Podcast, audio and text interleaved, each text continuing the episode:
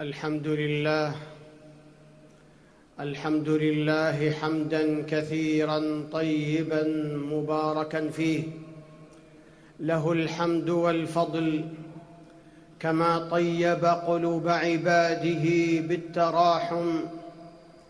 وأشهد أن لا إله إلا الله وحده لا شريك له. جعل من سنن الحياة التدافع.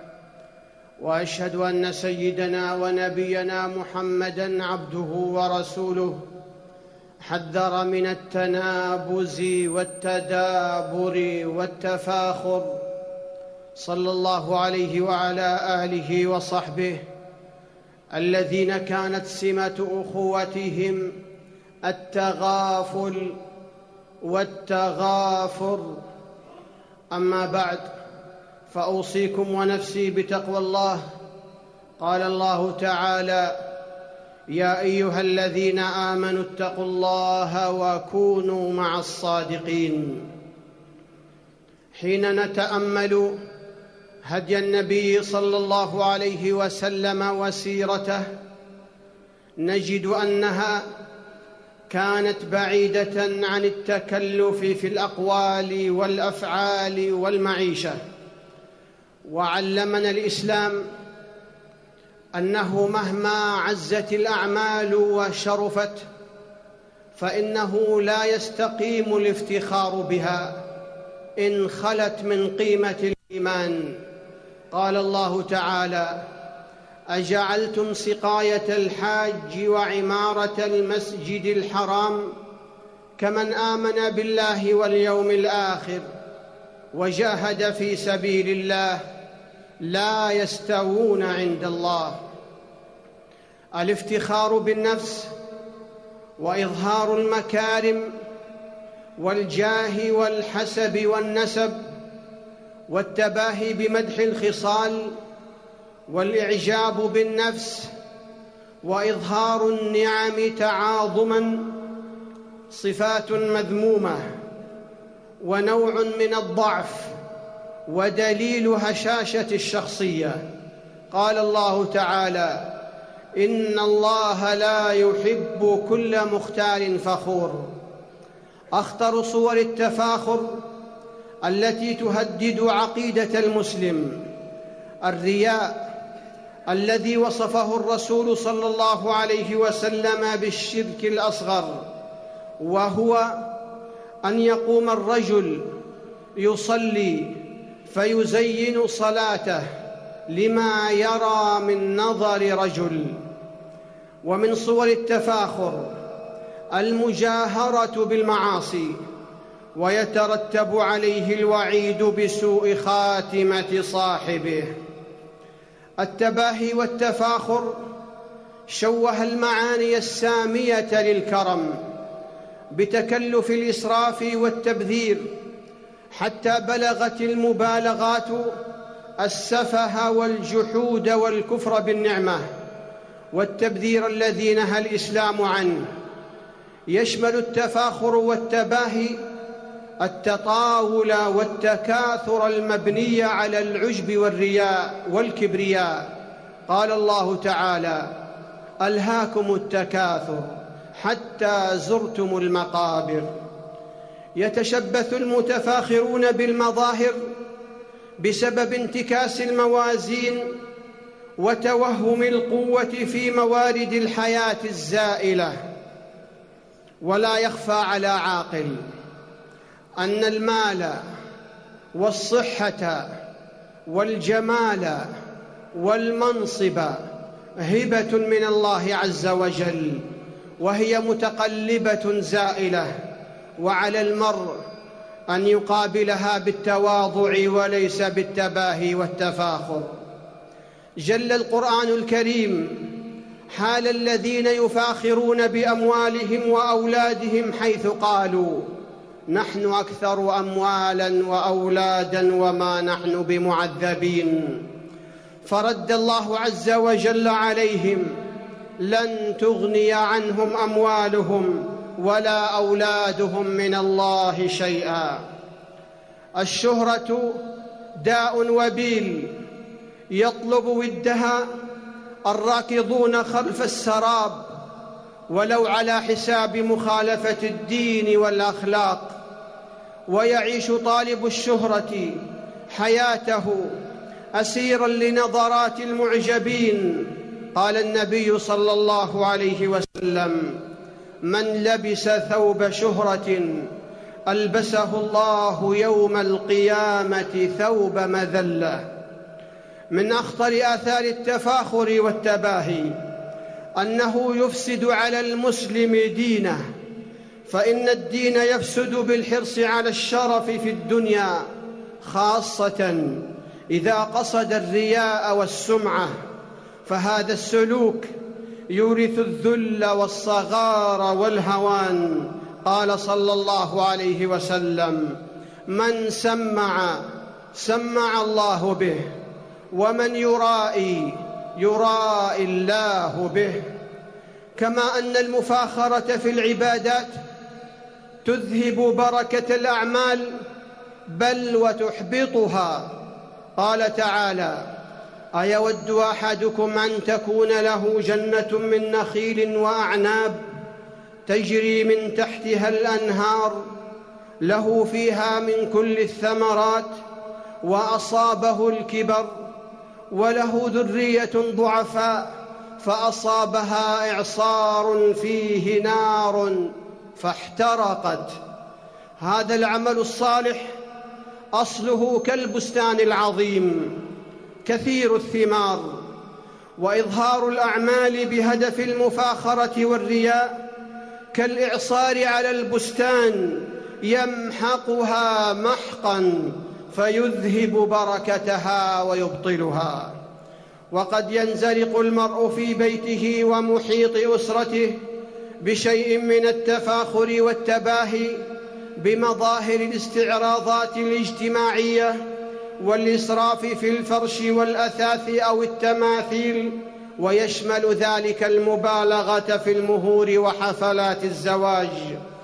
التفاخر يهوي بالإنسان إلى مزالق نسيان شكر المنعم وحمد فضله. قال الله تعالى وإذا مس الإنسان ضر دعا ربه منيبا إليه. ثم إذا خوله نعمة منه نسي نسي ما كان يدعو إليه من قبل أي أنه اختال وافتخر بالنعمة فنسي ربه الذي كان يدعوه ويتضرع إليه. التفاخر دافع إلى احتقار الآخرين وقد ظهر هذا في حال إبليس في قوله أنا خير منه خلقتني من نار وخلقته من طين. فنسب الجور إلى ربه في زعمه أنه هو الأفضل. تكلف التفاخر والتباهي يعطل فكر المسلم عن رسالة التنمية والإعمار. فالركض وراء الدعايات الفارغة والمظاهر الخادعة يؤدي إلى ارتماء المسلم في أحضان الغرائز الشهوانية والانغماس في فضول الأعمال ومن آثار التباهي والتفاخر أنه سبب في هزيمة الأمة. قال صلى الله عليه وسلم إنما ينصر الله هذه الأمة بضعيفها بدعوتهم وصلاتهم وإخلاصهم وهذا يبين أن الرياء والحرص على المظاهر سبب في هزيمة الأمة. في التفاخر والتباهي استفزاز لمشاعر المسلمين ممن ضاقت أرزاقهم وصعبت حياتهم لقلة ذات اليد. ومن آثار التباهي انتشار الحسد حين حين يتحدث الإنسان عن نعم الله بخيلاء وفخر وغرور بطريقه تستجلب حسد الحساد. ولهذا وغيره عباد الله رتب الإسلام الوعيد الشديد على التباهي والتفاخر بكل صوره وأشكاله حتى في المشية. قال صلى الله عليه وسلم بينما رجل يتبختر يمشي في برديه قد أعجبته نفسه فخسف الله به الأرض فهو يتجلجل فيها إلى يوم القيامة. بارك الله لي ولكم في القرآن العظيم. ونفعني وإياكم بما فيه من الآيات والذكر الحكيم. أقول قولي هذا وأستغفر الله العظيم لي ولكم ولسائر المسلمين من كل ذنب فاستغفروه إنه هو الغفور الرحيم. الحمد لله الذي خلق فسوى والذي قدر فهدى. أحمده سبحانه وأشكره على نعمه التي لا تعد ولا تحصى. وأشهد أن لا إله إلا الله وحده لا شريك له العلي الأعلى. وأشهد أن سيدنا ونبينا محمدا عبده ورسوله المبعوث بالنور والهدى.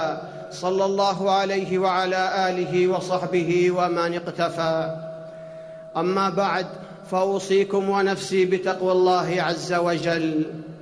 وإذا ظهرت على الإنسان النعم دون أن يقصد إظهارها أو استعلاءه على الآخرين فهذا لا بأس به.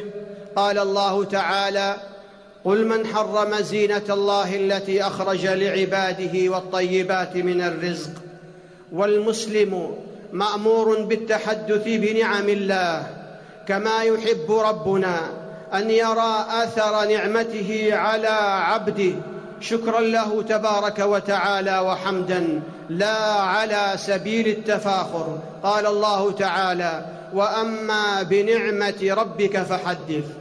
ولا مانع شرعا من إخفاء النعمة بل هو الأصل إذا كان صاحبها يخشى من الحسد والعين. قال الله تعالى حكاية عن نبي الله يعقوب عليه السلام قال يا بني لا تقصص رؤياك على إخوتك فيكيدوا لك كيدا. إن الشيطان للإنسان عدو مبين. وقال صلى الله عليه وسلم استعينوا على إنجاح الحوائج بالكتمان فإن كل ذي نعمة محسود. ألا وصلوا عباد الله على رسول الهدى. فقد أمركم الله بذلك في كتابه فقال إن الله وملائكته يصلون على النبي. يا أيها الذين آمنوا صلوا عليه وسلموا تسليما.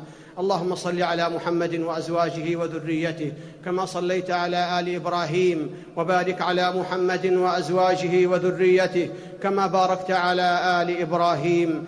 وارض اللهم عن الخلفاء الأربعة الراشدين أبي بكر وعمر وعثمان وعلي وعن الآل والصحب الكرام وعنا معهم بعفوك وكرمك وإحسانك يا أرحم الراحمين. اللهم أعز الإسلام والمسلمين. اللهم أعز الإسلام والمسلمين. وأذل الكفر والكافرين. ودمر اللهم أعداءك أعداء الدين واجعل اللهم هذا البلد آمنا مطمئنا وسائر بلاد المسلمين. اللهم من أرادنا وأراد الإسلام والمسلمين بسوء فأشغله بنفسه واجعل تدبيره تدميره يا سميع الدعاء. اللهم من أرادنا وأراد الإسلام والمسلمين بسوء فأشغله بنفسه واجعل تدبيره تدميره يا سميع الدعاء. اللهم منزل الكتاب ومجري السحاب هازم الأحزاب اهزم أعداء المسلمين وانصرنا عليهم يا رب العالمين. وانصرنا على أعدائك أعداء الدين برحمتك يا أرحم الراحمين. اللهم إنا نسألك الهدى والتقى والعفاف والغنى. اللهم إنا نسألك من الخير كله عاجله وآجله.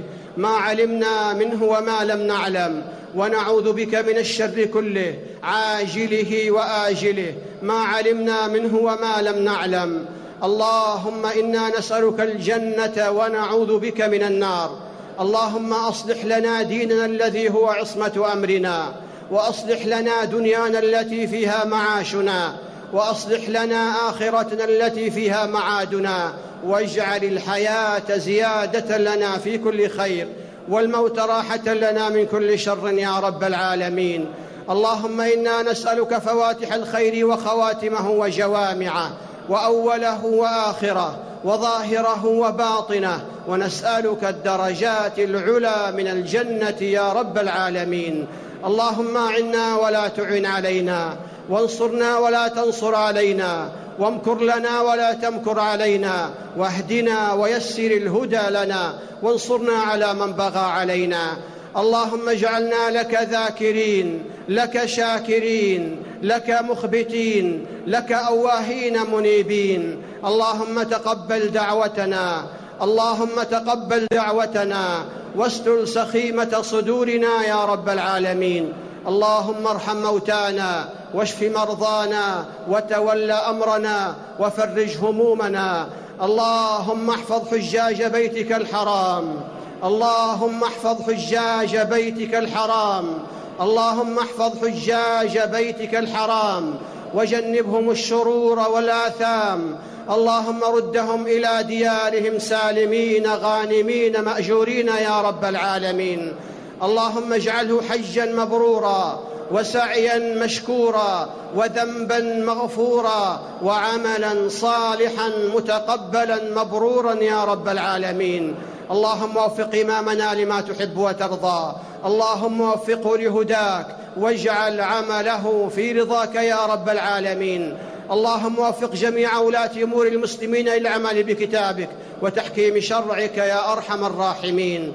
ربنا ظلمنا أنفسنا وإن لم تغفر لنا وترحمنا لنكونن من الخاسرين. ربنا اغفر لنا ولإخواننا الذين سبقونا بالإيمان ولا تجعل في قلوبنا غلا للذين آمنوا. ربنا إنك رؤوف رحيم. ربنا آتنا في الدنيا حسنة وفي الآخرة حسنة وقنا عذاب النار. إن الله يأمر بالعدل والإحسان وإيتاء ذي القربى وينهى عن الفحشاء والمنكر والبغي يعظكم لعلكم تذكرون. فاذكروا الله يذكركم واشكروه على نعمه يزدكم ولذكر الله أكبر والله يعلم ما تصنعون.